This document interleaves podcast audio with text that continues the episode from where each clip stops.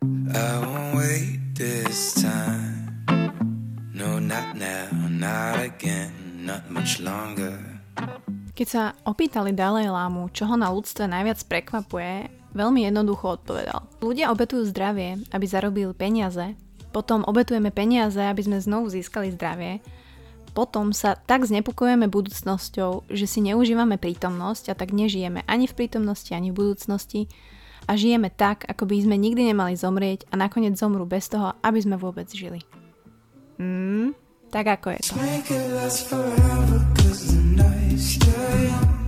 15.15 táto hodina odbila a vy tak počúvate, neviem koľko to vydanie podcastu Buca Talks alias Nedelné omše, kedy vlastne spolu trošku interagujeme, pretože vy mi posielate otázky a ja na ne odpovedám. A tak máte možno taký pohľad môj na veci, čo si veľmi cením, že ho chcete počuť. A v budúcnosti plánujem pozývať e, nejakých hostí alebo nejakých ľudí, s ktorým budeme diskutovať na tieto otázky spolu. Bude to zase niečo nové, bude to niečo zaujímavé, verím, že vás to bude baviť, počúvať e, hlas aj niekoho iného. Každopádne Buca Talks je stále tu, stále ma môžete nájsť na Spotify, na YouTube, ak máte iPhony, počúvať na Apple Podcast alebo na Stitchery, alebo ak máte Android, tak je strašne veľa aplikácií. A ja keď som si vyhodila moje meno do Google, tak vlastne podcast mi vyhodil na rôznych stránkach a platformách, že ani neviem, že také existujú. Takže cením, že sa to takto zosynchronizovalo a že to ľudia počúvajú. Je pravda, že na YouTube už časti nenájdete, pretože podcast si myslím, že by mali počúvať hlavne ľudia v mobile jednoducho, užívať si to v priebehu nejakej inej činnosti, pri behaní, pri varení. Takže verím, že to tak stále máte. Verím, že sa stále budete tešiť na nedelu, že si takto spolu pokecáme. A vlastne uvedomila som si, že ten život je vlastne strašne jednoduchý. Funguje na strašne jednoduchých princípoch, ktoré my ale v samej podstate nevnímame. Že my máme tak sugerované a naučené určité vzorce v hlave, to je teraz fakt, fakt, že pre nás je proste strašne ťažké uh, ten život akceptovať taký, aký je. Tá obrovská láska alebo nejaký vzťah vážny alebo obrovské výsledky alebo keď chceme niečo dosiahnuť, tak skrývajú obrovské riskovanie. A nás nikto neučil takto riskovať, že takto to mati bude e, nepostredné, nepovysokej v práci. Ale že akúkoľvek uh, úspech chceš mať, akýkoľvek výsledok chceš mať, uh, akýkoľvek vzťah budeš mať s kýmkoľvek, tak to bude uh, skrývať obrovské riskovanie a obetu na to, aby to fungovalo, aby si sa tam dostal, aby si bol v tom stave, ktorý tebe vyhovuje a bol si spokojný. Takže možno sa poďme zamyslieť, ja chcem dneska rozprávať o tom riskovaní, pretože všetci sa bojíme riskovať, respektíve my ani nevieme, že kde je tá hranica, kedy už riskujeme v tom dni alebo v tom týždni, hej, a kedy už ako neriskujem. Že kedy uh, už ten môj komfort končí a kedy vlastne začína ten diskomfort. A teraz nebavím sa o tom telesnom, že bežím na električku a po 30 sekundách už nevládzem, lebo mi odchádzajú plúca. A, takže ten komfort a to riskovanie a ten úspech je strašne uh, pre nás podľa mňa také, také začarované a tým, že nevieme čarovať a nikto nás to neučil, iba Harryho Pottera, ja stále čakám na ten list, takže to musím, musí to byť jedine pokus omyl, pokus omyl. A naozaj sa naučiť posudzovať ten náš úspech podľa toho, čoho sme sa museli vzdať, aby sme to dosiahli. A teraz si to rozmeníme na, na drobné, že, že čoho som sa ja dokázala vzdať, aby som niečo dosiahla. Bolo tam niečo? Obetovala som niečo? Obetovali vy ste niečo? Napríklad, aby ste boli lepší v športe, aby ste boli rýchlejší v behu, aby ste si možno jeden deň povedali, že tak musím teraz odtrénovať viacej, musím sa vzdať možno, neviem, stretnutia s priateľmi alebo nejakej párty, alebo ste sa možno rozhodovali medzi dvoma prácami a čoho ste sa museli vzdať, aby ste niečo dosiahli. Pretože podľa mňa to úplne chutí ten úspech inak, ako keď k nemu prídete úplnou náhodou, alebo niekto vám niečo dá, alebo ani neviete, ako ste k tomu prišli, alebo ste nevyvinuli nejakú, nejaké úsilie k tomu, ako keď naozaj si to vydreme, nebodaj sa niečoho vzdáte a potom niečo dosiahnete. A teraz sa vlastne tak zamyslíte, že wow, že dokázal som to, že fakt, dokázal som toto obetovať, ktoré nebola pre mňa priorita a dosiahol som to. A ono strašne veľa e, otázok súviselo práve s týmto, ja som sa chcela nad tým zamyslieť, pretože či je to práca, úspech v práci, či je to úspešný vzťah, ako to niektorí nazývate, ale podľa mňa to ani není, že úspešný vzťah.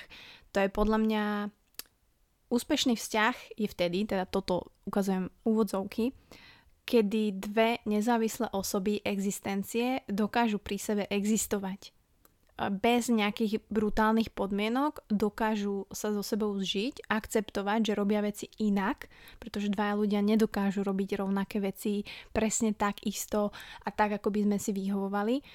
A náš vzťah káva s kavalírom, keby ste videli naše dni, proste nie je deň, kedy Uh, ja by som napríklad nezvyšila hlas, alebo by som nešla už do úrazenia sa, uh, keby Honza, alebo nebola by nejaká slza, ale proste základ je naozaj vedieť, ktorá je vaša slabina, kedy vy proste spustíte nejaký svoj obranný mechanizmus, alebo čo robíte možno zle, čo ten partner vníma a vtedy to dokázať zastaviť a pracovať na tom. Čiže ja viem, že vždy, keď napríklad Honza niečo povie, alebo ja už idem do takého útoku, alebo mm, sa mi ťažko niečo vysvetľuje a ja, ťažko, ja väčšinou veci negujem, že nie, tak to nestíham, nebude to takto, tak ja sa vtedy zastavím, viem, že toto je to, čo robím zle, čo nevyhovuje vlastne ani mne, ani Honzovi a snažím sa tú situáciu proste zmeniť, alebo minimálne stopnúť vtedy. A s tým súvisia aj vaše otázky. Tuto mi Danúka písala vzťah ako na hojdačke, raz hore, raz dole, čo s tým. A ono, vždy je lepšie vzťah uh, v sinusoide ako lineárny, nejaký rovný vzťah, kde nemáte žiadne vzrušo. A um, pointa je, aby to hore bolo častokrát a častejšie ako to dole. Nikdy to nebude lineárna rovina a to je správne, to je dobre. Dôležité je, aby tebe to nebralo tú životnú energiu a nebolo toto jediné, čo cez deň riešiš, a vedela si, že takto to ďalej nepôjde a nebudeš si to predstaviť do budúcna. A možno by som skúsila identifikovať, že čo je ten spúšťač, kedy ten vzťah ide dole. Či je to naozaj stále z tvojej strany nejaká vec, alebo je to niečo, čo robí ten partner a tebe to nevyhovuje, dokážete si o tom pokecať.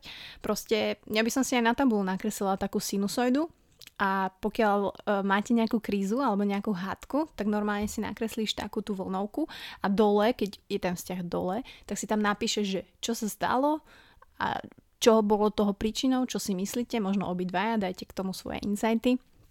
A keď sa na to spätne možno po mesiaci pozrieš, tak možno tam nájdeš fakt spoločný bod, že kedy, alebo čo je ten problémik. Takže u mňa biela tabula je proste fakt number one a verím, že to môže pomôcť. Pracuješ na full time? A áno, pracujem v jednej firme na full time. Najprv som inak mala 3 štvrtinkový time, to je taký tip pre vás, že keď nechcete byť ani polovičný úvezok alebo full time, tak uh, ja som navrhla zamestnávateľovi 3 štvrtinkový time a bolo to v pohode. Uh, je pravda, že ja som živnostník, čiže ja nie som hej, zamestnanec, takže ja si odvody a všetko platím sama, čiže u tých živnostníkov je väčšia tá benevolencia, ale hej, chodím do práce Téma milosrdná lož. Lhát radši, pokud víš, že pravda by človeku silne ublížila. Dík. A takto som inak žila predtým. A milosrdná lož a keď sme čítali všetky tie knižky, tak vždy sa povie, že áno, milosrdná lož. Ale myslím si, že človek by mal žiť tak, aby nemusel žiadnu milosrdnú lož používať. Takže ja to tak už nemám. Hovorím vždy pravdu a pokiaľ to má tomu človeku ublížiť, tak to len znamená, že ja som urobila niečo zle. A myslím si, že je e, dobre seba reflektovať, myslím si, že je dobre zobrať zodpovednosť za to, že si urobil niečo zle a je to tvoja chyba a proste musíme s tým sa naučiť bojovať, neulahčovať si to nejakou milosrdnou lžou, ložou, lžou, no to mi napíšte do komentárov, fajn. Již jsem četla, Mati, že pomáha proti stresu hudba. Jaká je tvá kremní skupina? Zaujímavé dve otázky v jednom. Aj som hovorila, že pre mňa je hudba number one, čo sa týka nejakého relaxu, čo sa týka vecí, ktoré keď sa cítim eh, smutne, tak proste mi to dáva ten flow, ktorý potrebujem. Keď som šťastná, tak vtedy idú pesničky, proste bomby šupy, uh, ktoré sú energické a dobijú ma. Čiže pre mňa je hudba fakt úžasná. Ja, ja poslednú dobu sa tak teším do MHD, kde si dám sluchatka, alebo keď behám, alebo idem len na prechádzku. To je proste neskutočné vypnutie pre mňa. A počúvanie, ja inak počúvam slova v, v pesničkách častokrát a veľmi, pretože viem, že niekto nerieši uh, slova a tak ďalej, ale pre mňa je to čím ďalej tým viac proste viacej deep. A častokrát, neviem, či vám sa to stáva, ale mne sa niektorá pesnička páči až na nejaký druhý, tretí krát, že niektoré mám také, že napríklad idem do Spotifyu a podľa mojich odporúčaní mi hľadajú nové pesničky, že dám tomu šancu, že počas prvých 30 sekúnd viem, že či tá pesnička ma chytila alebo nie. Čiže proste robím také recenzie si svoje.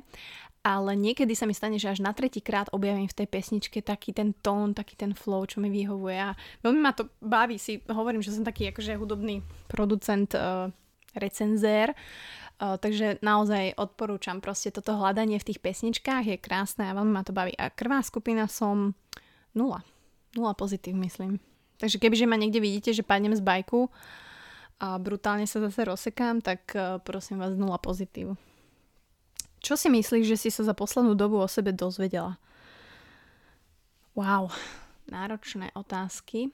A zistila som dosť dôležité zistenie, pretože ja som sa vždy oháňala tým, že ako mám úžasnú emočnú inteligenciu, ako dokážem predvídať a čítať ľudí a vnímať ich a počúvať. To je síce z časti pravda, ale zistila som, že o tom nie je emočná inteligencia. O tom emočná inteligencia je o tom, vedieť zvládať aj vlastné emócie, hej, a vedieť uh, vlastne vycítiť emócie druhý a podľa toho konať a, a sa správať. A zistila som, že ja neviem vôbec ovládať moje emócie tak, ako by som chcela. To, že rozumiem ľuďom a som veľmi vnímavá, to je pravda, ale na druhej strane mi tie emócie moje veľmi uh, často komplikujú život a dohnali ma naozaj do takých stavov, kedy a už som si s niektorými z vás písala, že, že naozaj možno tam začínajú nejaké depresívne stavy a naozaj ľudia toto sú, to boli hrozné stavy. A prvýkrát som sa možno ocitla v, v niečom, kde som kde som vlastne nikdy nechcela byť a myslela som si, že mne sa to nemôže stať, pretože však ja som buca, ja som proste človek, ktorý sa vyjadruje o vzťahoch, ja som človek, ktorý tomu má rozumieť, ktorý je nad vecou, ktorý vníma, ktorý má emócie v malíčku. No prd, mám ich síce v maličku, ale možno nie moje, že ja ich mám toľko veľa, a ja ich tak strašne rada som dávala na, najavo, myslím tých dobrých, hej, a to je jedno, že či milujem, či sa smejem, či proste mám radosť z práce, zo športu, ale pokiaľ to máte tak expresne aj v tých smutných emóciách, tak ja sa dokážem tak utápať v tom smutku, v tej neistote, v tej beznádeji, že ma to dohnalo naozaj do takých stavov, kedy som nevedela vstať z postele, kedy som nedokázala myslieť na nič iné, kedy reálne mám problém proste jesť, akože nechutí mi reálne, že nejde mi to jesť, čo ma štve, pretože však Kinder Bueno forever. Takže, takže toto som sa fakt o sebe dozvedela, že, že emočná inteligencia nie je to, čo som si myslela a e, pracovať so svojimi emóciami chce možno trošku viacej ako, ako len možno o tom písať na Instagrame a prečítať si nejaké knihy a mať nejaký kurz, ale proste reálne s tým pracovať e, sám sebe a sám doma a v tých horších časoch, tak to je pre mňa challenge, ktorú príjmam samozrejme a musím ju žiť a chcem ju žiť a chcem to mať v maličku, pretože ma to mega ovplyvňuje. Takže budem rada, ak mi napíšete, ako vy zvládate takéto náročné veci, ak máte, ako, ako pracujete s emóciami, ak, ak s nimi pracujete a dáte mi nejaké tipy do tejto poradne. Um, mám divnú otázku, prepáč, ale ako prežívaš menštruáciu? tak uh, ak toto počúvajú nejakí páni, tak kľudne si teraz zbehnite uh, na kávu. Ale nie, myslím si, že je fajn, ak toto budú počúvať aj muži, pretože téma menštruácie sa podľa mňa týka každého vzťahu, pretože keď je veľmi dobre odkomunikovaná, tak aj tej žene to strašne uľahčí veci.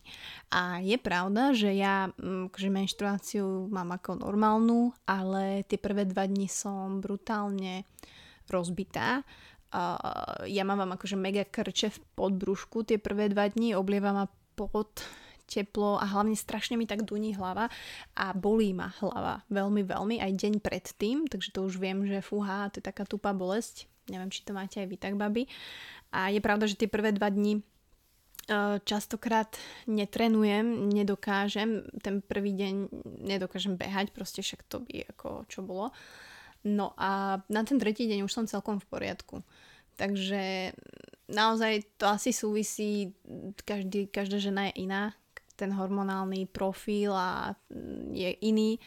To, čo robíme v živote, to mega ovplyvňuje, akú máte prácu, aký máte stresový level, aké máte vzťahy v poriadku, v neporiadku. Takže e, snažím sa veľmi počúvať svoje telo a vždy, v minulosti som sa snažila vyhovárať na to, aby som mohla zjesť tie milky a čokolády. Aj teraz inak akože mám chute, ale to není, ja si to uvedomím vlastne až keď to jem, že mala som na to chuť a neberiem to nejako, že, že teraz mám menštruáciu a idem si dať. Ale ja keď vlastne jem tú čokoládu napríklad, že pár dní pred tým, ako mám dostať, tak vlastne si uvedomím, že aha, že halus, že jak to telo vlastne, alebo jak podvedome tá mysel ide po tom sladkom. Teraz ma možno ukameňujú všetci, že to je vymyslené, že to není tak, ale proste ja to tak mám podvedome, hej, že není to cieľene. Takže sem tam si to sladké dám, alebo sa snažím aspoň, že tak budem mať sladké raňajky a miesto vajíčok, hej, žemličky s džemikom, forever.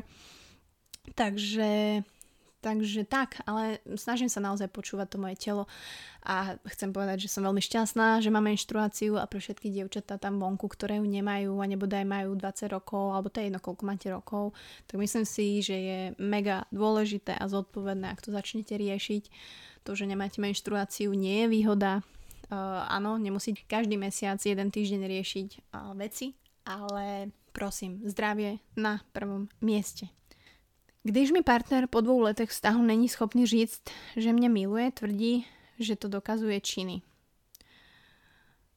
No a takýmto veciam moc nerozumiem ja, že takto vzťahy ešte fungujú dnes. Uh, pretože teraz samozrejme to nie je o tom, aby ti človek uh, každý deň hovoril 50 krát, že ťa miluje. Ale myslím si, že toto je zase druhý extrém vyhrotený, kedy ako čo by stálo toho človeka síl, úsilia povedať jedno slovičko, ktoré trvá asi dve sekundy a pokiaľ to tak cíti, tak to tak je. A naozaj takéto hry, že robia činy a to, že mi to ty píšeš a zjavne ťa to trápi a inak by si mi to nepísala, keby aspoň tie jeho činy za to hovorili, tak ja by som reálne si s takým človekom sadla, že a opýtala sa veľmi jednoduchú otázku, že či ťa miluje. Miluješ ma? Lúbiš ma? Pretože túto otázku som položila ja môjmu bývalému priateľovi a odpoveď bola nie. Fakt. A my ženy to podvedome vieme. Raz sa oháňame, že sme mega vnímavé a emočné a teda, ale toto častokrát nechceme vedieť a položiť veľmi priamu jednoduchú otázku je, myslím si, že tá správna cesta na to, aby ste sa obidvaja posunuli niekam, ak je treba. Pretože, pretože bože môj, však strašne krátky je ten čas a naozaj premýšľať týždeň, skúšať, čakať na nejaký čin, čo ti povie, napísať kamoške, čo si o tom myslí, to je strašne veľa straty času. Takže veľmi jednoduchá otázka je takáto. A pokiaľ to ty cítiš, že tam je niečo zlé, tak ja by som to ukončila. Proste ja ja som v tomto veľmi už nekompromisná a ja viem, aké je ťažké položiť tú otázku, ale ja som ju položila po 8 rokoch vzťahu. A ver tomu, že vtedy e, človek si má byť istý už tým človekom a vtedy má ti človek povedať, že hej, ľúbim ťa, chcem ostať s tebou do konca života. Ale niekedy to tak nie je. A je OK sa opýtať a je OK dostať odpoveď áno a je OK dostať odpoveď nie. Nemám otázku, jen ti chci říct, že si fakt kurva Amazonka, pardon za pejoratívum. Ďakujem ti veľmi pekne, Adri, cením si to. Uh, je pravda, že Amazonka chystá nejaké spoločné letné uh, výšťky, či už bežecké alebo uh, cyklo, takže budem veľmi rada, ak sa potom pridáte, ja to budem trošku avizovať. Samozrejme, viem, že tie dni máme nabité, ja tiež chodím do práce, ale vždy aspoň raz do týždňa sa budem snažiť, že by sme si spolu urobili nejakú grupu a niekam si vyrazili na bicykloch alebo zabehali a teda pošérovali knowledge uh, v preklade, by sme si pozdielali svoje vedomosti. Takže budem veľmi rada. Ako zvládať žiarlivosť a domýšľavosť? Toto je taká otázka, ktorá je tu stále a ľudia s tým majú zaujímavý a stále ten istý problém. A ja si myslím, že veľmi jednoducho odpovedám. Zvládať žiarlivosť a domýšľavosť je spoznať sám seba a fakt tam nič iné není. To není, že o tom, že partner prestane niečo robiť, čo sa tebe nepáči, alebo partner prestane večer chodiť von. Ty musíš zistiť, že mm, kurník, prečo mne vadí, že on ide von. Pritom väčšinou nám vadia veci, ktoré sú úplne normálne a my nemáme právo nejak obmedzovať človeka. Ani ten človek nás, ani my jeho. Takže naozaj zistiť, prečo ti to vadí. Vadí ti to, lebo minulý vzťah ti niekto klamal, minulý vzťah ti niekto podviedol, alebo si videla u rodičov, ako otec niečo robil mame, alebo mama nerobila niečo pre otca. Definovať a zistiť, prečo si insecure. A to je fakt náročná cesta, fakt náročný job. Veľa ľuďom sa do toho nechce, pretože sa im nechce. Jednoduchšie je povedať, že o, tak ja už som raz taká, ja už som taká žiarlivá. Ale prečo? Žiarlivosť nie je normálna vlastnosť. Žiarliv, tá, to, tá vlastnosť tu ani nebola kedysi. Takže naozaj zistiť, definovať, prečo žiarliš a prečo si domýšľaš. Lebo to není o tom, ako to zvládať. To je o tom to odstrániť aby si mohla byť proste zdravá, ženská, sebavedomá, ktorá má pri sebe muža, ktorého ľúbi, ktorý ľúbi ju, majú spolu vzťah, ale každý má priestor pre seba, chodia spolu, majú spolu zážitky, ale takisto si dávajú proste čas pre seba. To je, to je pre mňa proste ideál vzťahu, to je pre mňa, pre mňa je zdravý vzťah priestor dvoch ľudí, ktorí sa ľúbia a ktorí vedia vedľa seba žiť a fungovať a naplňať svoje potreby, realizovať sa. Takže držím palce. Buca, kolik hodín týdenne prúmerne trénuješ? to inak kavalír mi kričal, že ale povedz pravdu, pozri si stravu a že jak málo trénuješ. Je pravda ľudia, ja trénujem veľmi, veľmi málo. Ja nemám ani minimum uh, nejakého triatlonového packageu. Boli teraz náročné dni, ale to je jedno, nejdem sa to vyhovárať Každopádne mala by som určite, mala by som určite každý deň aspoň hodinu a chcela by som hodinu trénovať. S tým, že teraz plán budem mať nastavený tak, že chcem dvakrát do týždňa určite behať, dvakrát do týždňa plávať a raz nejaký dl- dlhý bike. Ak by sa podarilo, tak ešte jeden bike s behom spojený. A, takže, takže nemám to takto na hodiny, mohla by som ti aj tú strávu pozrieť je pravda, že možno to vyzerá tak, že naozaj veľa športujem, keď to dávam na Insta Stories, ale tak nebudem tam dávať, ako sme na klinike, nebudem tam dávať, ako sa doma opúšťam asi, nebudem tam dávať, ako pracujem za počítačom, takže vždy tam dávam ten šport a môže sa to tak zdať, ale v priemere netrenujem fakt veľa, aby som neklamala, tak je to možno teraz nejakých, ale môžem ti to pozrieť teda na strave momentík. No teraz ty kokos mi tu ukazuje, že average time week na behanie je 36 minút. tak to, tak končíme tento podcast, končím moju triatlonovú kariéru, to je ak je možné. Zaujímavé. Ok, možno len tým, že som bola raz behať teraz tento týždeň.